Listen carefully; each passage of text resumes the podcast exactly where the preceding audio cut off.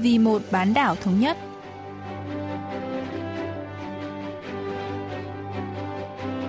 Mỹ Linh xin kính chào quý vị và các bạn. Mời quý vị và các bạn theo dõi chuyên mục Vì một bán đảo thống nhất của Đài Phát thanh Quốc tế Hàn Quốc KBS World Radio.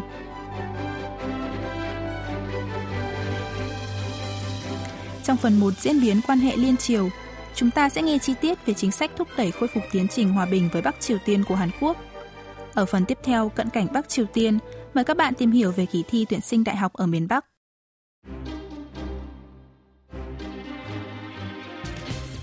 Trong buổi họp báo mừng năm mới vào tháng 1, Tổng thống Hàn Quốc Moon Jae-in đã bày tỏ hy vọng Thế vận hội mùa hè Tokyo sẽ là cơ hội để phá vỡ bế tắc trong mối quan hệ liên triều và thúc đẩy hòa bình trong khu vực. Sau lễ nhậm chức của tân Thủ tướng Nhật Bản Suga Yoshihide, Tổng thống Moon bày tỏ mong muốn đại dịch COVID-19 nhanh chóng kết thúc và Thế vận hội Tokyo 2021 thành công tốt đẹp. Đáp lại, Thủ tướng Suga cũng gửi lời cảm ơn tới Tổng thống Hàn Quốc. Cùng với đó, lãnh đạo Hàn Nhật cũng nhất trí hợp tác chặt chẽ hơn nữa liên quan tới tiến trình hòa bình trên bán đảo Hàn Quốc.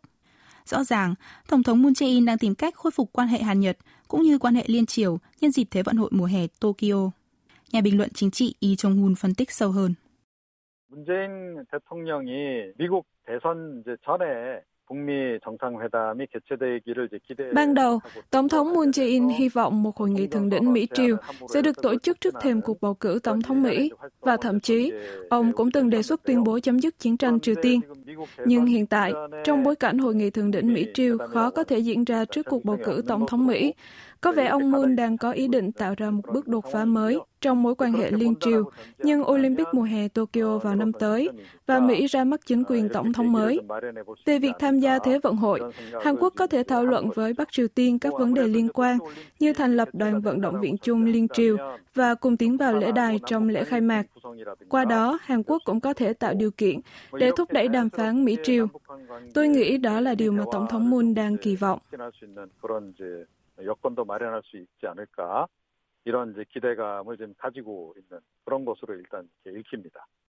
Sau Thế vận hội mùa đông Pyeongchang 2018, Hàn Quốc và Bắc Triều Tiên đã tổ chức hội nghị thượng đỉnh song phương 3 lần, trong khi miền Bắc và Mỹ tổ chức hội nghị thượng đỉnh 2 lần. Cùng năm đó, Bình Nhưỡng đã phản ứng tích cực ý tưởng của Tổng thống Moon Jae-in về việc biến Thế vận hội mùa đông Pyeongchang thành Thế vận hội hòa bình. Nhờ đó, tạo ra bầu không khí đối thoại trên bán đảo Hàn Quốc Ông Moon có lẽ đang hy vọng một điều tương tự sẽ xảy ra tại Thế vận hội mùa hè Tokyo. Nhà bình luận Lee Jong-hun lý giải. 평창올림픽 대비해서 도쿄올림픽의 경우에는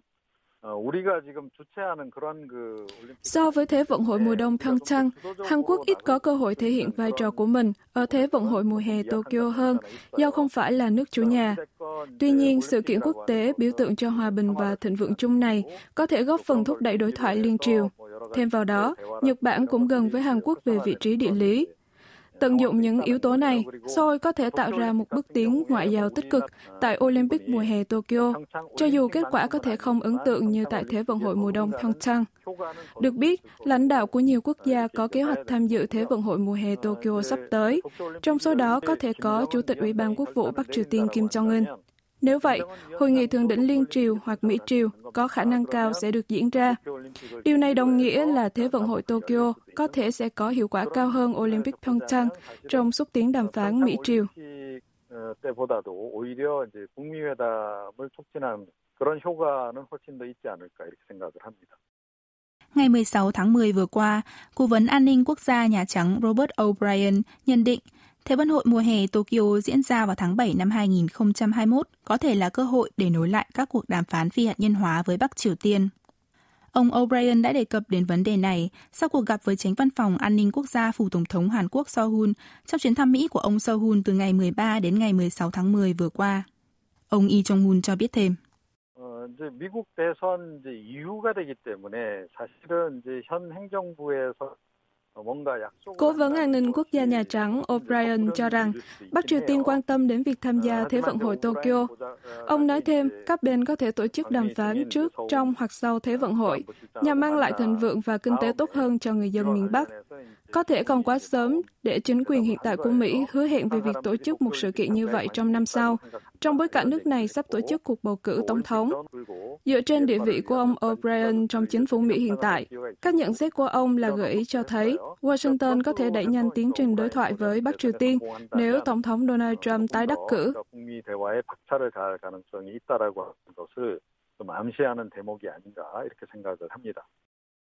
Trong chuyến thăm Mỹ vừa qua, bên cạnh Cố vấn An ninh Quốc gia Nhà Trắng O'Brien, Chính văn phòng An ninh Quốc gia Phủ Tổng thống Hàn Quốc Sohun cũng đã gặp nhiều quan chức cấp cao khác của Mỹ, trong đó có Ngoại trưởng Mike Pompeo.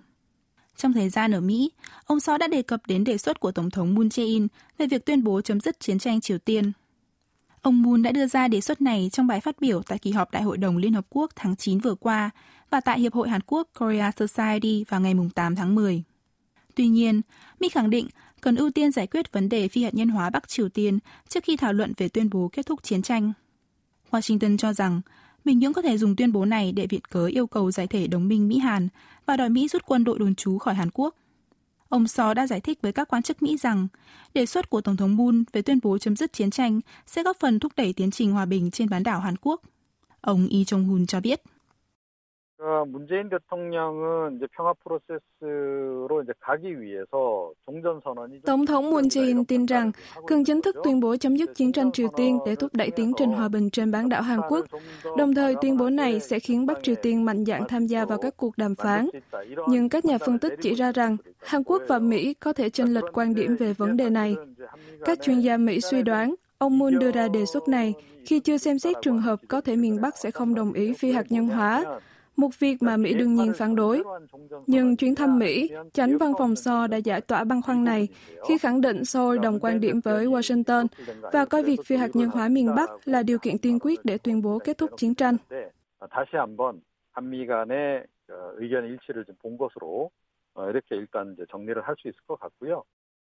Ông Sohun hiện là tránh văn phòng an ninh quốc gia phủ tổng thống Hàn Quốc và là cựu giám đốc cơ quan tình báo quốc gia. Trong chuyến thăm nước Mỹ gần đây, ông So đã nỗ lực truyền đạt quyết tâm của Tổng thống Moon Jae-in về cải thiện mối quan hệ liên triều. Theo đó, Cố vấn An ninh Quốc gia Nhà Trắng O'Brien đề ngỏ sẽ đến thăm Hàn Quốc sau cuộc bầu cử Tổng thống Mỹ. Tuy nhiên, nhiều người đã đặt ra câu hỏi liệu chuyến thăm của ông O'Brien có thực sự hữu ích hay không nếu Tổng thống Donald Trump thất bại trong cuộc tái tranh cử. Nếu ông Trump không tái đắc cử, Mỹ có thể sẽ từ bỏ chính sách liên quan đến Bắc Triều Tiên hiện tại – nhiều người cho rằng ứng cử viên Tổng thống thuộc Đảng Dân Chủ Joe Biden không thích chính sách ngoại giao hạt nhân từ trên xuống với nhà lãnh đạo Kim Jong-un mà ông Trump đang áp dụng. Mặc dù vậy, chính phủ Hàn Quốc vẫn sẽ tiếp tục trao đổi với Mỹ để thúc đẩy tiến trình hòa bình trên bán đảo Hàn Quốc, cho dù tân Tổng thống Mỹ là ai đi chăng nữa. Ông Lee Jong-hun phân tích chi tiết. 자, 그러면 이제 바이든 그 후보자가 대통령이 됐을 경우는 과연 어떨까 하는 건데요.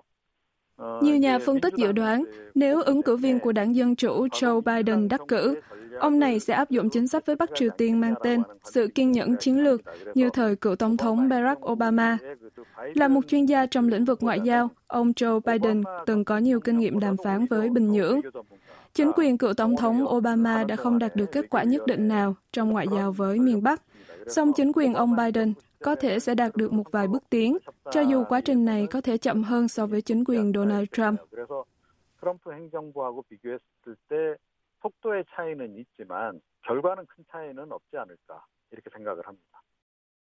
Cộng đồng quốc tế đã hết sức quan tâm tới cuộc bầu cử Tổng thống Mỹ ngày 3 tháng 11. Bất kể kết quả bầu cử như thế nào, Hàn Quốc vẫn phải nỗ lực ngoại giao để khởi động lại tiến trình hòa bình trong khu vực và ngăn chặn tình trạng bế tắc của quan hệ liên triều và Mỹ triều kéo dài thêm. Các chuyên gia cho rằng Hàn Quốc cần bắt đầu thúc đẩy tiến trình hòa bình trong khoảng thời gian còn lại của năm 2020. Nhà phân tích Y Trung Hun lý giải. 그래서 사실은 이제 문재인 대통령이 어, 미국 대선 끝나기 전에 가능한 한 이제 북미 대결을 Bắc Triều Tiên có thể tích cực tham gia ngoại giao sau cuộc bầu cử tổng thống Mỹ. Rồi sau đó sẽ phải xem xét cách đàm phán để đạt được tuyên bố kết thúc chiến tranh. Hàn Quốc và Mỹ được cho là đã điều chỉnh các nội dung cụ thể hơn cho vấn đề này. Trên quan điểm phối hợp với Mỹ, ngay lúc này Hàn Quốc thậm chí có thể đang cố gắng liên lạc với miền Bắc Bắc Triều Tiên có thể sẽ không từ chối đối thoại liên triều ở mức độ này. Bình Nhưỡng và Washington có khả năng sẽ đối thoại ngay sau cuộc bầu cử tổng thống Mỹ, nhưng hai miền Nam Bắc có thể liên lạc từ trước đó. Tôi chắc rằng chính quyền tổng thống Moon Jae-in có thể đạt được bước tiến nào đó trong quá trình này. 그 부분에서 이제 문재인 대통령이나 지금 현 정부가 할 수 있는 역할은 분명히 있을 것이다 이렇게 생각을 합니다. Hàn Quốc là trung gian hòa giải và cũng là bên tham gia trực tiếp vào quá trình phá vỡ bế tắc trong quan hệ Mỹ-Triều và phục hồi đối thoại với miền Bắc. Nhà lãnh đạo miền Bắc Kim Jong-un cũng đã bày tỏ mong muốn hợp tác liên triều trong bài phát biểu nhân kỷ niệm 75 năm ngày thành lập Đảng Lao động mùng 10 tháng 10. Trong thời điểm này, Seoul cần có những nỗ lực cụ thể hơn để đưa tiến trình hòa bình trở lại.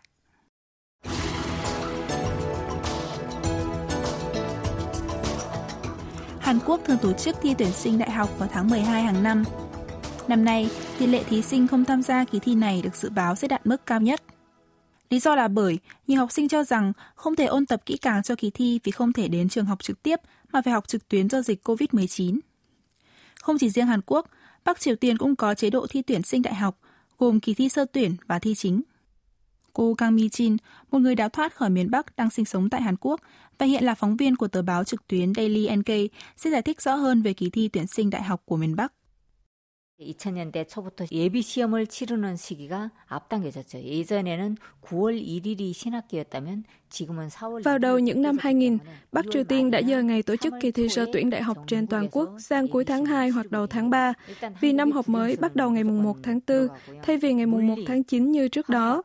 Kỳ thi đại học tại miền Bắc gồm các môn quốc ngữ, tiếng Anh, toán, vật lý, hóa học và giáo dục thể chất. Tôi thi đại học vào những năm 1980. Khi đó các môn thi có 6 câu hỏi mỗi đề. Ngày nay, các môn lịch sử cách mạng, văn học và tiếng Anh có 3 câu hỏi, vật lý và hóa học có 2 câu hỏi, riêng môn toán có 3 đến 5 câu hỏi. Tất cả môn thi đều có điểm tối đa là 5. Nếu thí sinh vượt qua kỳ thi sơ tuyển, sẽ nhận được thông báo trúng tuyển và sau đó sẽ tham gia kỳ thi chính tại trường đại học sẽ thi vào. 예비 시험을 치르면 본 대학에 갈 수 있는 통지서를 받게 되는데요. 그걸 가지고 본 대학에 가서 시험을 치게 되는 거죠. Một trong những điểm đặc biệt trong hệ thống tuyển sinh đại học của Bắc Triều Tiên là chính quyền sẽ chỉ định các trường đại học mà thí sinh sẽ theo học. Dựa trên kết quả kỳ thi sơ tuyển, các nhà chức trách đặt ra một chỉ tiêu tuyển sinh đại học nhất định cho mỗi trường trung học phổ thông. Dựa vào chỉ tiêu này, các trường sẽ tiến cử học sinh để các trường đại học xem xét kết quả thi và tư tưởng chính trị. Trong quá trình đó, học sinh không có quyền lựa chọn bất kỳ trường đại học nào mà chỉ được đến một trường đại học được chỉ định để tham gia kỳ thi chính. Nói cách khác, ở miền Bắc, nhà nước mới có quyền quyết định trường đại học cho sinh viên. Cô Kang Mi Jin phân tích. 우리는 이제 학생이 원하는 학교를 정하고 이제 지원을 하잖아요. 나 이 학교에 다니겠다. Ở Hàn Quốc, sinh viên được chọn trường mà họ sẽ đến học và nộp đơn thi tuyển vào trường đại học đó.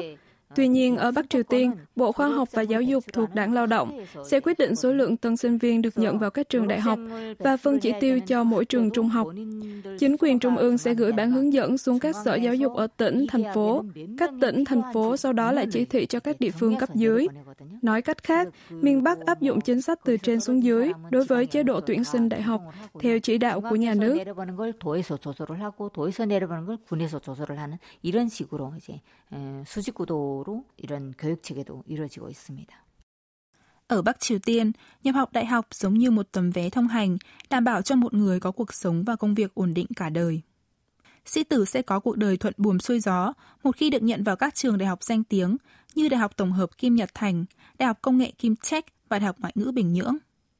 Tương tự Hàn Quốc, không có gì ngạc nhiên khi các bậc phụ huynh ở miền Bắc cũng nỗ lực hết mình để cho con cái vào những trường tốt nhất. Nếu như ở miền Nam, thành tích học tập là yếu tố quan trọng nhất trong quá trình tuyển sinh đại học, thì ở Bắc Triều Tiên, địa vị xã hội và sự giàu có của cha mẹ cũng đóng vai trò lớn không kém bên cạnh điểm thi của học sinh. Vì vậy, rất khó để vào được đại học, đặc biệt là những trường danh tiếng. Phóng viên Kang Mi Chin cho biết. 대학교 고사를 치를 때 졸업증이라든가 뭐 학력 증명서 khi tham gia kỳ thi tuyển sinh đại học tại Bắc Triều Tiên, cần phải nộp bản sao bằng tốt nghiệp trung học phổ thông hoặc học bạ và thư giới thiệu do trường và đoàn thanh niên xã hội chủ nghĩa cấp. Trong quá trình xin thư giới thiệu, sự nghiệp hoặc quyền lực của cha mẹ học sinh đóng vai trò không nhỏ. Các bà mẹ có xu hướng mua chuộc văn phòng phụ trách học tập ở trường trung học phổ thông để con họ được tuyển vào các trường đại học tốt. Ví dụ, một trường trung học có 50 em học sinh tốt nghiệp và đang xem xét để 5 em được tham dự kỳ thi tuyển sinh chính thức. Nếu trường được phân chỉ tiêu 10 học sinh, thì trường đó có thể bổ sung thêm 5 em. Các bậc cha mẹ có tầm ảnh hưởng sẽ nhắm vào các vị trí này. Do đó, dù có thành tích học tập tốt đi chăng nữa, Các em học sinh cũng không thể mong đợi vào một trường đại học danh tiếng mà không phải hối lộ. 아무리 우수한 성적을 가진 학생이라고 해도 뇌물이 함께하지 않으면 명문대에 가는 것은 기대할 수 없었다고 합니다. Nếu học sinh trung học phổ thông ở Hàn Quốc trượt đại học hoặc xét thấy kết quả thi của mình không đủ tốt, các em có thể thi lại vào năm sau. Ngược lại, một khi không vượt qua kỳ thi tuyển sinh đại học, các sĩ tử Bắc Triều Tiên sẽ rất khó được thi lại. Cô Kang Mi Jin lý giải. 북한에서는 고등중학교를 졸업하면서 대학에 못 간다. 그러면 나머지 사람은 nếu trước đại học trong lần thi đầu tiên, học sinh miền Bắc sẽ phải gia nhập quân đội hoặc đi làm trước khi được thi lại. Thời gian thực hiện nghĩa vụ quân sự bắt buộc cho mỗi người là từ 7 đến 13 năm, trong đó đa số là 10 năm. Một người tốt nghiệp trung học ở độ tuổi thanh thiếu niên, nếu không vượt qua kỳ thi tuyển sinh đại học, thì có cơ hội thi lại ở cuối độ tuổi 20. Nếu sau đó đỗ đại học, anh ta sẽ hoàn thành việc học ở giữa độ tuổi 30. Tuy nhiên, điều này chỉ xảy ra ở Hàn Quốc. Còn người dân miền Bắc thường kết hôn và lập gia đình vào cuối độ tuổi 20, và những người có gia đình hầu như sẽ không chuẩn bị cho kỳ thi tuyển sinh đại học. Vì vậy, rất ít người ôn thi đại học lần thứ hai.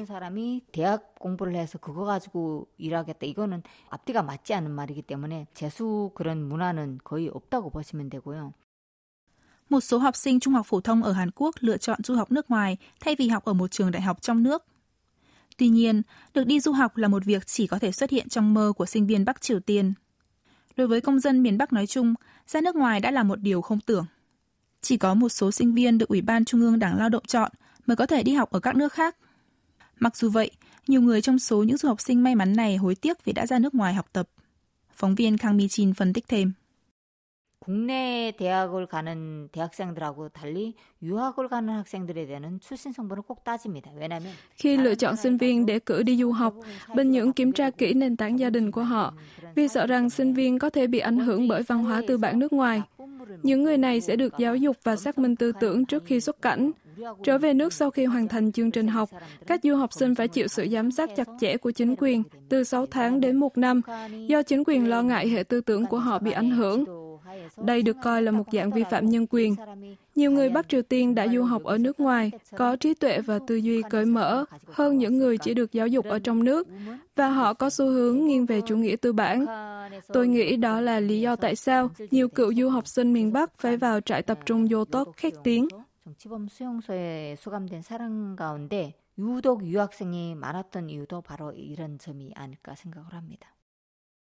Không phải ai cũng có thể học đại học ở miền Bắc. Đặc biệt, để vào các trường đại học danh tiếng, được coi là con đường tắt dẫn đến thành công, sĩ tử phải đạt điểm cao trong kỳ thi và có xuất thân gia đình phù hợp. Vì vậy, những người đã sinh ra đã ngậm thìa bạc sẽ có cơ hội đỗ vào những trường đại học như vậy cao hơn.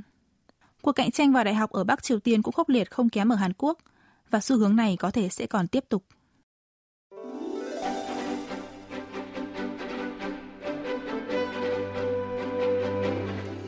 Quý vị và các bạn vừa lắng nghe chuyên mục vì một bán đảo thống nhất của Đài Phát thanh Quốc tế Hàn Quốc KBS World Radio. Cảm ơn quý vị và các bạn đã quan tâm theo dõi. Xin kính chào tạm biệt và hẹn gặp lại trong chuyên mục tuần sau.